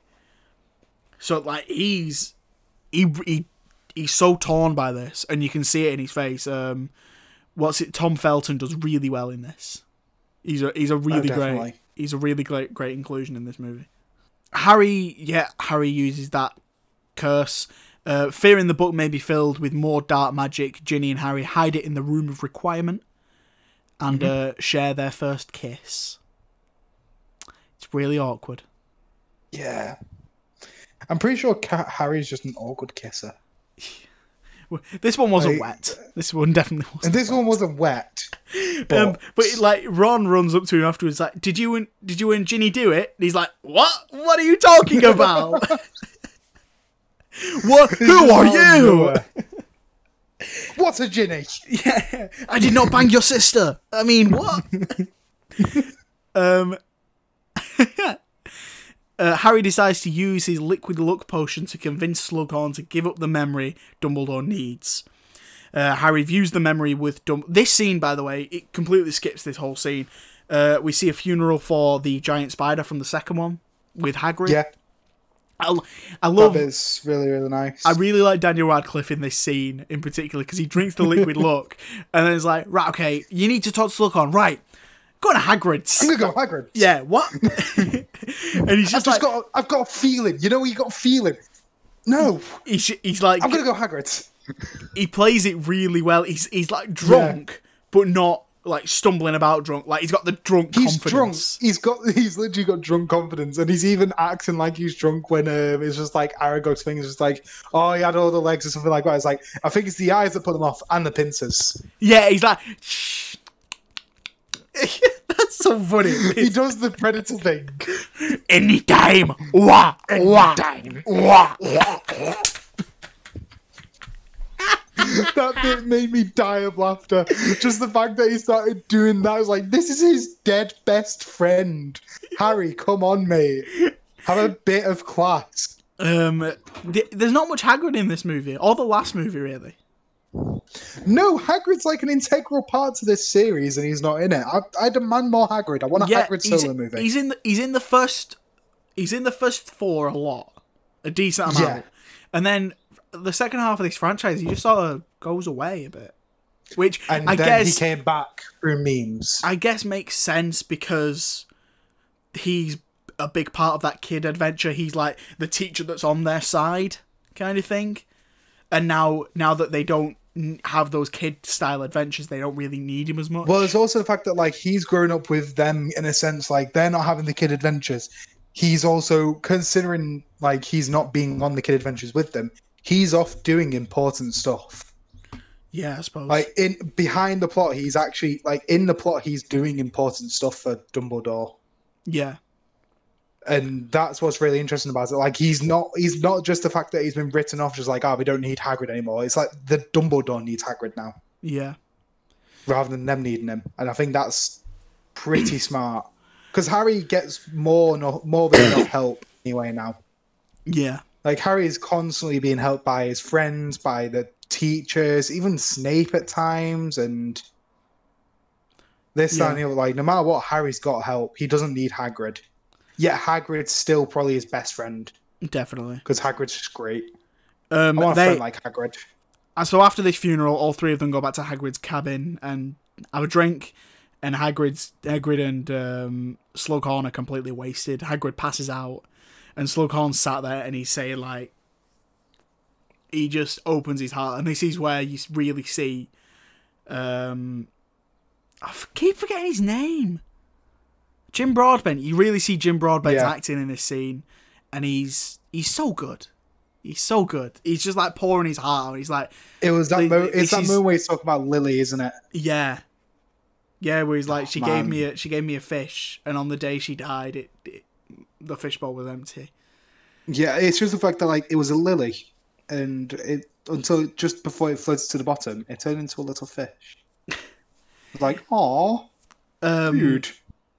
and then he, he gives him the memory and says, "This is gonna ruin me. I didn't mean it Yeah. to be for anything to happen." Yeah, And then, so then Harry views the memory with Dumbledore and learns that Voldemort wanted information for creating Horcruxes, magical objects that can contain pieces of a wizard's soul and make them immortal.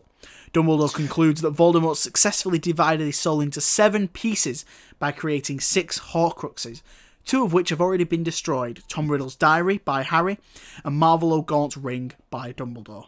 Uh, the two travel to a seaside cave where Harry aids Dumbledore in drinking a potion that hides another Horcrux, Slytherin's locket. This scene is belting. this scene is terrifying at times as well. Yep. Like it's so not only is it dark in like the actual content, like it's an actual just dark scene. You can't see much what's going on for a reason. Yeah. Like he, he has to literally cast Lumos Maximus or Maximo so that he can see further into the cave. Yeah. He, he like and he's slowly killing Dumbledore basically by making him Yeah. drink this. And th- this is a great this is a great scene as well for Michael Gambon to really show his his range because at the moment because all the way through this series he's just like yeah I'm I'm Dumbledore I'm gonna talk cool you know I say some cool fire. yeah and then that one scene but then in that one this in this as soon as he takes that potion he's just like a shell of a man Oh god, yeah. It's insane. He's just like kill me kill me just please kill me. And he's like no please stop it Harry stop it. He's crying. He doesn't even sound like Dumbledore or even look like him. It's a Um, really well He just done scene. sounds like a dying man, yeah. And it's heartbreaking. and then they get the locket and um Do the thing. Yeah they do the thing though the, harry gets tries to get him some water and those creatures jump out that me up that, that Yeah. scene me up I forgot about that bit, and the- I'm not gonna lie, the jump scare got me. yeah that's one of the that's one of the best jump scares in like a non-horror movie for me He, exactly. definitely. Um, they that like, Harry's getting dragged down by them, and Dumbledore whips out some fire and is like, "Yo, wagwan, let's beat these guys up," and just Yeah. like flames them all. Flame on. He literally Um, flames on. Then He's the um, firebender. Oh, there we go. A weakened Dumbledore defends them from Inferi and apparates back to Hogwarts. Uh, Bellatrix, Greyback, and other Death Eaters enter Hogwarts with Draco's help through the Vanishing Cabinet in the Room of Requirement that Draco managed to connect to the one he'd been working on in Knockturn Alley. Um, Dumbledore instructs Harry to talk to Snape and no one else. Draco arrives in the Astronomy Tower and disarms Dumbledore, revealing that he has been chosen by Voldemort to kill him. This scene is so well done because, like, it's not a battle of good and evil; it's a battle of evil battling evil to help the good, in a sense. Yeah. Because, like, it, it's the fact that Draco's like battling his internal evil because he has to kill Dumbledore, otherwise Dumbledore's, otherwise Voldemort's going to kill Draco. Yeah.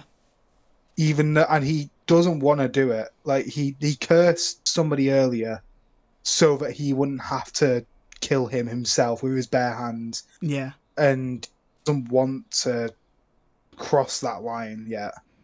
Yeah. He's still, I, even though he's a, an evil little, he's still a kid. No matter what, he is a kid, and he's ha- he's been made to do this horrendous act. Yeah. And Um, then out like Snape comes in and saves the day for him by doing it for him. Yeah, so Harry is hiding below all, all this Yeah. happening, and Snape arrives, and um, you think for a second you're like, oh yes, right, okay, he's gonna stop him, but then you're like, no wait, Snape was with them earlier. Oh god, he's that that unbreakable charm. Oh no, he's gonna, and then he Avada Kedavra's Like- Dumbledore. Yeah, like but the fact is like instead that's not just like Snape turning evil, that's Snape stopping himself and Draco from dying because like as is revealed earlier, if you break an unbreakable bond, you die. Yeah, and that's Bellatrix Lestrange. She's like the kind of girl, she's the kind of woman that would, at a party when everyone's drunk and having a good time, would like whip out a, a knife and start snorting cocaine off it. She's Nah, just she'd- like, she'd- we can take this further, party. guys. Let's play that really She'd, dark she'd be at a game. high school party and she'd just start stabbing her own fingers with a knife. You know when you just do like the um like trying to not hit your fingers. Oh, the aliens thing. Yeah, she would do that. Yeah. Uh, just out of nowhere, she'd be in the middle of class just doing that. Yeah. She- She's the girl Like, that cuts holes in her tights at school. Yes, um, so um, Draco is unable to do it, so uh, Snape kills Dumbledore. He later overpowers Harry and reveals himself as the Half Blood Prince before Dun, dun, dun. before escaping with the Death Eaters.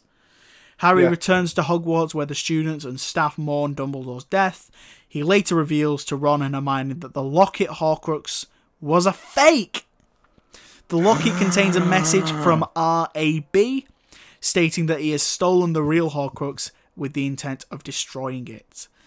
As they decide to forego their final year at Hogwarts, Harry, Ron, and Hermione decide to track down the remaining Horcruxes together. Um, we've kind of blasted through this movie, but it's Yeah. a belter. It really is. It's I can't because like I watched it a few days ago and I just I there's not many points I want to say about it. I just enjoyed watching the movie more than anything else. definitely. I didn't. I like when you're watching this film, you don't read into it. You're not thinking, "Oh, what's what's going on behind the lines?" Because you you're constantly told, and you're constantly like in the scene. You're thinking, even if you've seen it before, you're constantly thinking, "Oh my god, this is this is so dark," or "This is horrifying," "This is de- depressing." Yeah. Like the the scenes just make you feel rather than make you question everything. So that's why I haven't like, had as many points as I have about every other film. Even Yeah. though my favorite is still Prisoner of Azkaban, I will always ask questions because it's an earlier film in the franchise. Yeah, it is. They didn't like they've only just found their footing properly, and it's six films in. Yeah, like thi- they this finally found their footing of like the perfect, you know, levels of dark and humor. yeah, and dark, dark and humor and the romance because they Yeah. they- my I remember my mum seeing this. This, like I said, this is the first one I saw at the cinema, and my mum saw it with me, and she she loves the books, and she was really wound up by this movie because they changed a few things and they made it like the heightened the romance element. Um, Is that a bad thing though? I I don't think it is for this movie.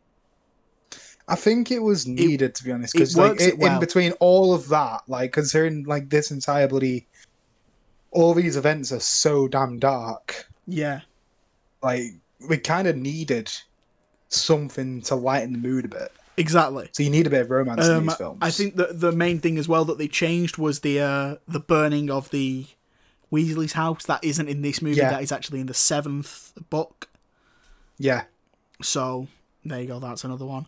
Um, but this, like I said earlier, this movie was nominated for best cinematography, and with well like, deserved. well, very well deserved. Um, this is one of the better ones. I'd say it's up there Yeah. with Prisoner, Prisoner of Azkaban. I'm going with a big old nine out of ten for this. I was gonna say same. Either I was gonna lean towards an eight, but I think a nine is it's needed because Yeah, it's that like- one. Like Albus's like Dumbledore's death scene is just phenomenal. Yeah, It's such a beautiful scene in the way it's shot, in the fact that it kind of goes silent. Just the music, watching him fall. Also, he falls down. He should. He would be splattered completely. But he Yeah, just lay there resting. see, he's like, uh, and he's like, his arms are by his side, but his arms are like flailing about. So he'd be like, "Uh, ah," and like his head would be caved True, in. I'm sure. But um, at the same time, like it's a kids' film. Come I know, I know. to show that. I know. God, Kids Just wa- are about to see his body just, as well. I just like, want a bit of realism in my wizard movie. You know. Yeah, exactly. I want some realism in this Harry Potter film for kids, Um, where wizards and owls exist. Because owls don't exist in real world, obviously. obviously. Um, Obviously. yeah, like with with Prisoner of Azkaban, that's like a 9.2, 9.3. Whereas this is like Do not be doing a hundred point system. no, but like but like on the scale, and this is like an 8.8, 8.9, so they're both nines. That's where I'm going with that. oh god, So they're I'm both just like- going they're with both- the both nines. they're both a I nine out of 10. One over the other. Yeah. Uh, so yeah, Half-Blood you're Prince. worse than IGN. You It's a it's a banger. eight It's a banger. two, not enough water. There was a decent amount of blood in this one, so it kind of lives up to the name. Um, Yeah. Well, there was half the blood in the next one though. half the blood in the next one. half Um, the blood in the next one. So it was the half blood prince. It was. It was. David, we've talked about five Harry Potter five and six. Now let's do some recommendations. Oh no, wait, no, we don't do recommendations. David, I want me to you to sell me your movie. What movie are you selling me today? the Or TV exact- show? The exact same thing of what I've been, you know, what we were doing in the first place. Just got a different name. Yeah, but whatever. sell me your movie or your TV show or your game or your Uh, book if you're a nerd. See, See, is that going to be the catchphrase for this entire thing? Yeah, now? every week, every week. every.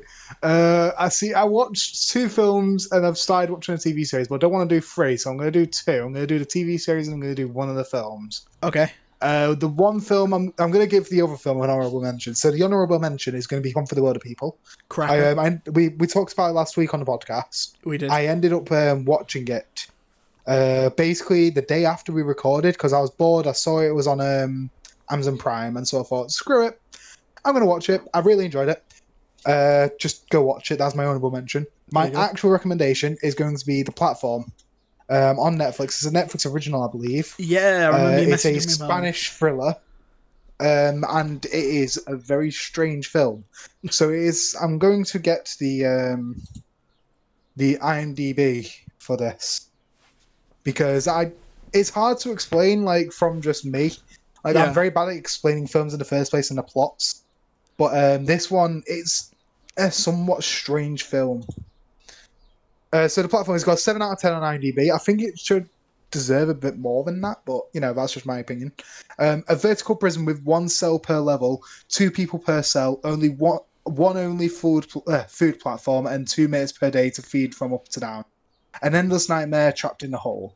So basically, it is a film where the um, like it's it's set in a vertical prison, three hundred and thirty three levels, two people per level, where basically you can just you get two minutes to eat. But the thing is, the food goes from like the first level to level zero, from level zero, all the way down to level three hundred and thirty three. And that means that 333 people just have to eat the food that was on that platform. There's a lot of food on there, and it is incredible how nice it all looks. Like it is, per, it is full on restaurant food. Like it is impeccable looking, and it's even explain like it goes as deep in the film as it slightly hints at what happens with the food and how it's prepared. And the guy who runs the prison, aka probably warden, I, I imagine. I don't know if he is the warden, but I he's kind of like a warden. He um the guy who inspects the food goes absolutely insane over these prisoners having one hair on one of the dishes on the entire like surface of the food.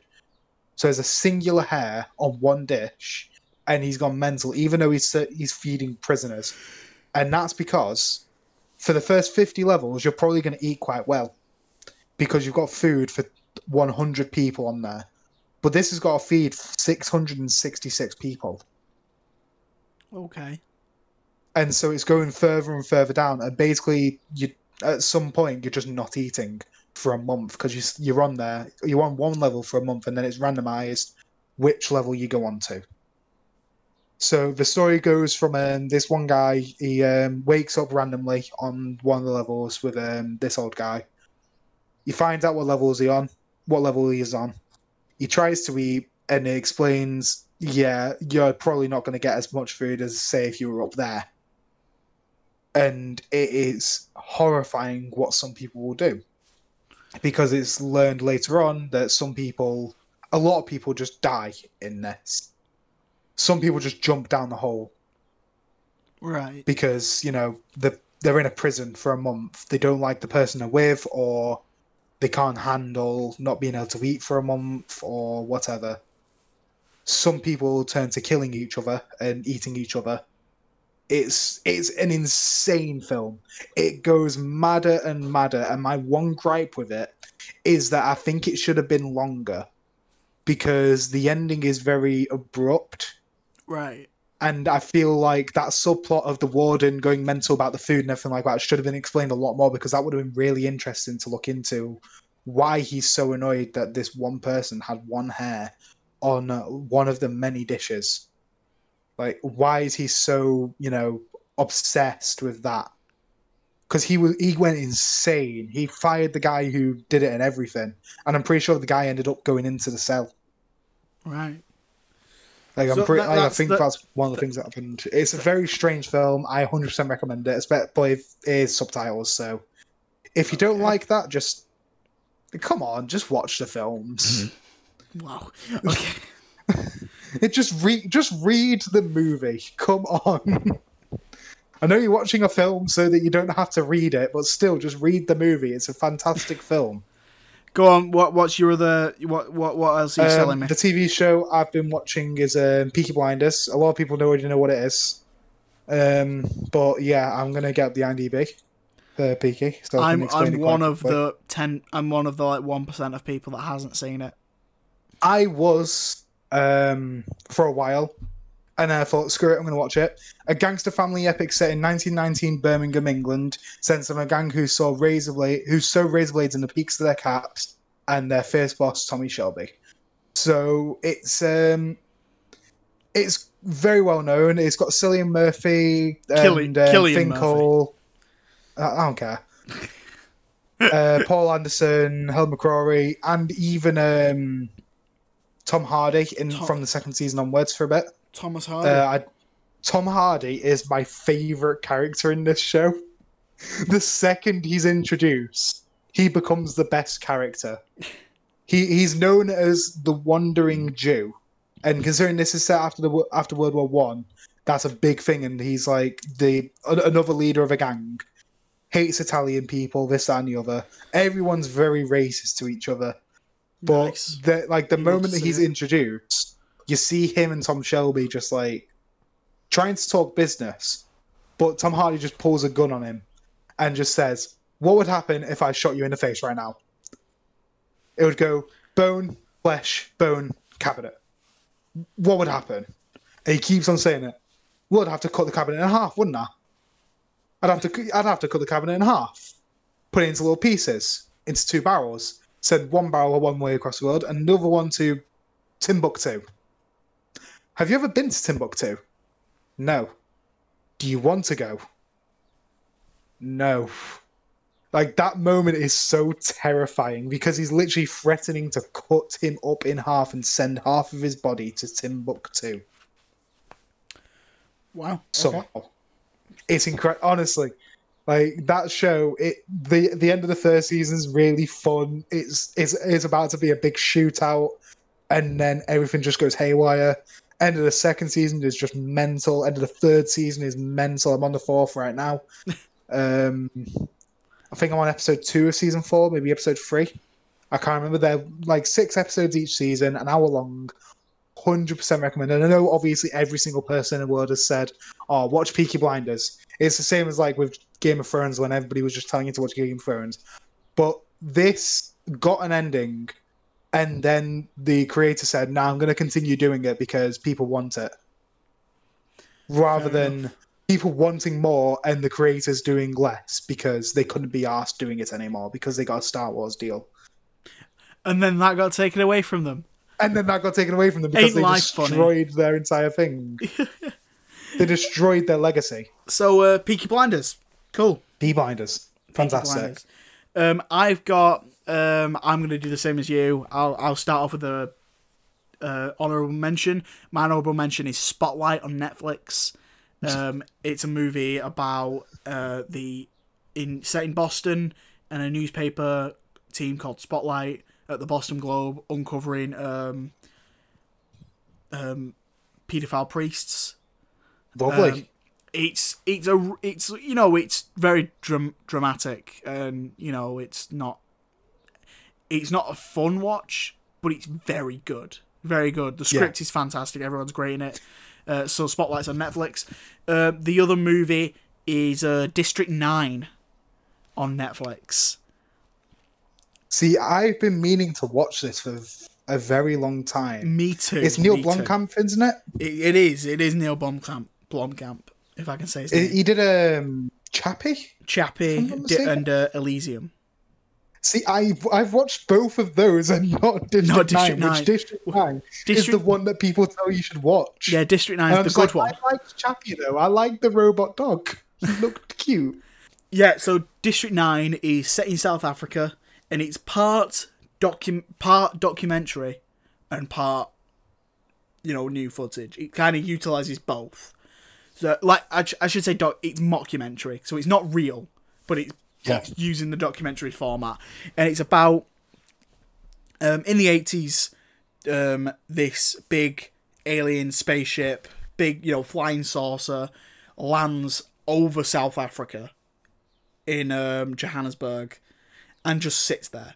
And then all Yeah. these aliens come out and they just, you know, they just they live in South Africa, but they keep them apart from everyone because they don't, you know, people are people are horrible and they want to get rid of all the aliens, so they put them in one little uh, little area. It's a it's a good so- social commentary on like um, racism in South Africa because it's crazy that like you know they they had apartheid in South Yeah. Africa and all that stuff, and now I feel like The aliens I, are I noticed a story from somewhere, but I'm, I just remembered where I know the story from. I remember, um, but he South Park did an did an episode exactly like this, where people travelled from um, from the future the they future, they the took Goobats. her gerbs. Yeah. The- the good germs. When they were taking the cleaning jobs. It's literally full on social commentary in general on America and like illegal aliens and Yeah. immigration and everything like that. I feel like this is the same kind of thing, but for South Africa. Well- in the same, well, they don't- in that sense. they don't like come in and tick their gerbs. They um they come in and they like they treat them like criminals. It's kind of like how the how black people are treated. Like you Yeah. know that they're just living in the homes, and then like someone comes knocking one day, and then suddenly they've got a gun in the face. They're walking down the street and they've got a gun in the face, and they're treated like gangs, and so they start doing crime. And Oh, uh, it's about this this one guy who works for a company who's like they're evicting all the aliens from their homes in this like Jesus. in this like basic it's like this rundown like they they live in shacks like a favela in uh, Bra- Yeah. Brazil they live in favelas basically and the the going evicting them all and while he's out evicting them this one guy played by Sharlto Copley I mean, he um he gets this goo on him and starts turning into one of them. So he like grows an arm, and like his eyes start going out. So it's half. It starts off like almost like The Office, but with aliens, because like the the the way he's talking to the camera, it's very much like a, a mockumentary, like a like a, a awkward workplace comedy. Then it turns into a, a Cronenberg style body horror movie and then in the end it becomes this crazy action film. Like the final half an hour he gets in this giant robot suit and just rips people apart. And it's the most perfect thing. There's a moment he uses a pig as a weapon. It's beautiful. It, like he shoots people and they just explode.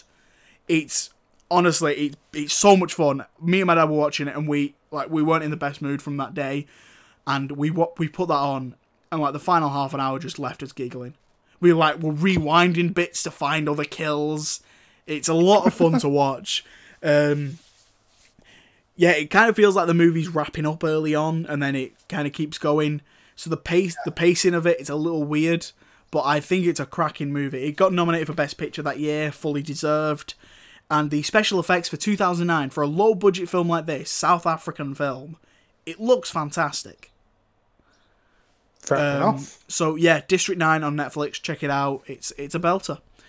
Um, the TV show I'm gonna recommend is one that me and you know from our childhood. The ITV sci-fi drama Primeval. I knew it was going to be that because you bought it on your thing recently. I got it on iTunes. Yeah. Um, yeah. the seasons were so cheap, so I got um, I I watched the entire first season in one night, and then and then I've, I'm towards the end of the second season now. It's it's good. Obviously, it's dated. The CGI is not great. Some of the acting is not great. It's just a really inventive story.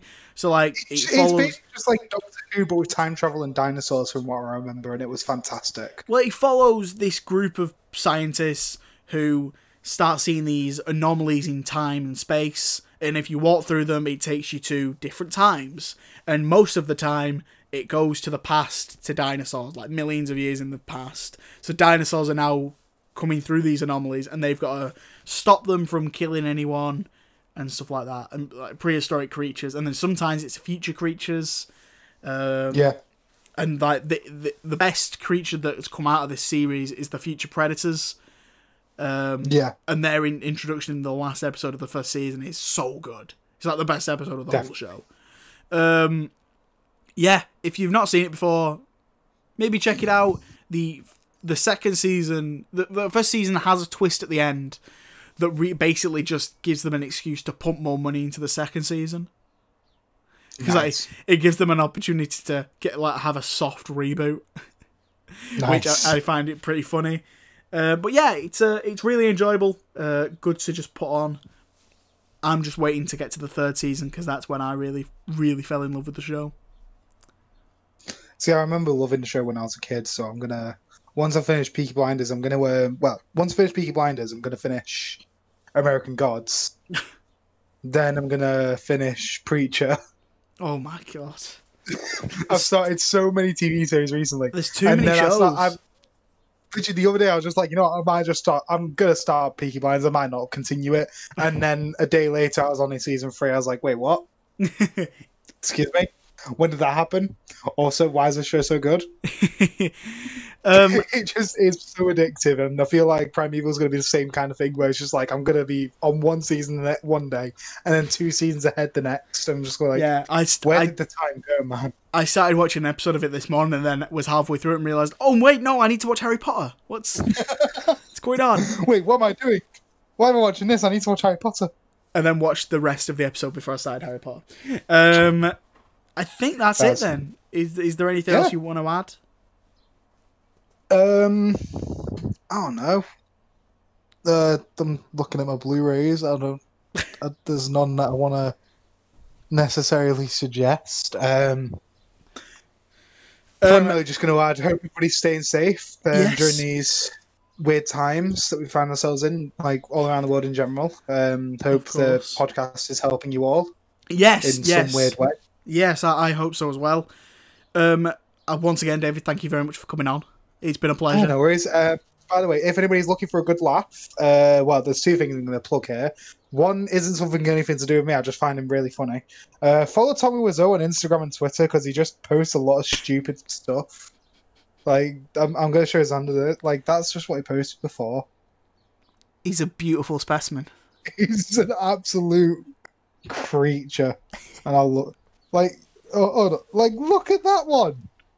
Like, look at that. Jesus wept. he just posts that. Like out of nowhere, just posted it, and then there's the stuff that he posts from Animal Crossing that people send him. Oh, for God's So if you're looking, if you're looking for a good laugh, um, follow Tommy Wiseau. If you're looking for a good laugh and you want to hear my beautiful voice, uh, go subscribe to I Can Guy Inside on YouTube. Um, I still haven't been able to set up my YouTube account just because I'm waiting on a logo to be made. Cool. Uh, Exciting. we are we currently have another Dead by Daylight video coming out very soon. We um, recorded it the other day. Going to start editing that very soon. Um, but Cool. that'll be out for days. Uh, so within the next week, you'll there'll be another video up there. So feel free to watch. Um, there'll be more Dead by Daylight videos coming out. We're going to be doing um, Saints Row the Third when that comes Yes. out because uh, that comes out on Friday. So we're going to be recording that on Friday because I want to get it the second. Exciting times. Uh, yeah. Brilliant. If you want to have a look at anything that I've done, follow me on Instagram. Follow me on Twitter. I've, I remember I sorted the Twitter out. Still don't remember the tag. For God's sake. Plug, plug your own stuff whilst I, you know, get this Um, you, I know your Instagram's at it's underscore David underscore French. Yep. Uh, my Twitter is at David French 17. There you go. Uh, I'm currently following 420 people. I'm going to keep it at that. Beautiful, beautiful. um, thank you to all you listening out there. Um, as you might recall, a couple of weeks ago we had Alex Woods on, a member of the band Flat Moon. Um, he told you that, he had a new single out, Vultures. Well, he's had another one come out um, just yesterday, as at the time of recording, and it's called Hold It There. Uh, it's another belter, guys. Trust me. Um, this band is is really up and coming, and they will be big. And uh, go and stream the new songs, uh, Vultures and Hold It There, both by Flat Moon. Check them out. And as you know, Alex Woods is a big friend of the show, So um, when he has new music out, we will tell you guys, and hopefully he'll be back on in the next few weeks. We're gonna try and get him on to do something uh, with the Fox Marvel movies again, even though he's just talked about Wolverine. Um, we, not giving him a break from the from Wolverine. No. we might be getting him in. I've, I've apparently um, been roped into this as well, so I actually have to rewatch Origins Wolverine. Yes, yes. Um, if but anyway, anybody we, wants to take my place, feel free to ask Xander. ju- just a I, tease. I don't want to have to watch that film. just a tease for now. Um, but yeah, Yes. so that might be coming in the next few weeks. Um, if you want to get in touch with the show, go to Tayside Radio's Facebook page and give them a private message. Use either the term my my name Xander or the Film Me In podcast, and it will get back to me. Let us know what you think of these Harry Potter movies. Are we in the right? Is the sixth one one of the best ones? Do you hate it? Are we being mean on the Tell fifth us. one? Do you like wet kissing? Do you like crying when you kiss? Well, here's the product for you. Are you a horny teenager? um, right. and if you want to get in touch with me personally, my Instagram is at the real Xander LW. And uh, I think that's my Twitter as well, but I don't really use my Twitter. So, yeah. Thank you so much for tuning in, guys. And we will see you next week where we will wrap up the main Harry Potter franchise with the Deathly Hallows Part 1 and Part 2. We both have some thoughts on them. Um, so it'll be an I interesting remember one. my thoughts on them. It'll still be an interesting one. can't remember them. It, it'll still be interesting. So s make sure you're staying safe out there, guys. Uh, wash your hands, all that good stuff, social distancing, and uh, hopefully Boris has something important to say stuff. next time. Yeah. Yeah, right. Thank you so much for listening, guys. Stay safe and goodbye.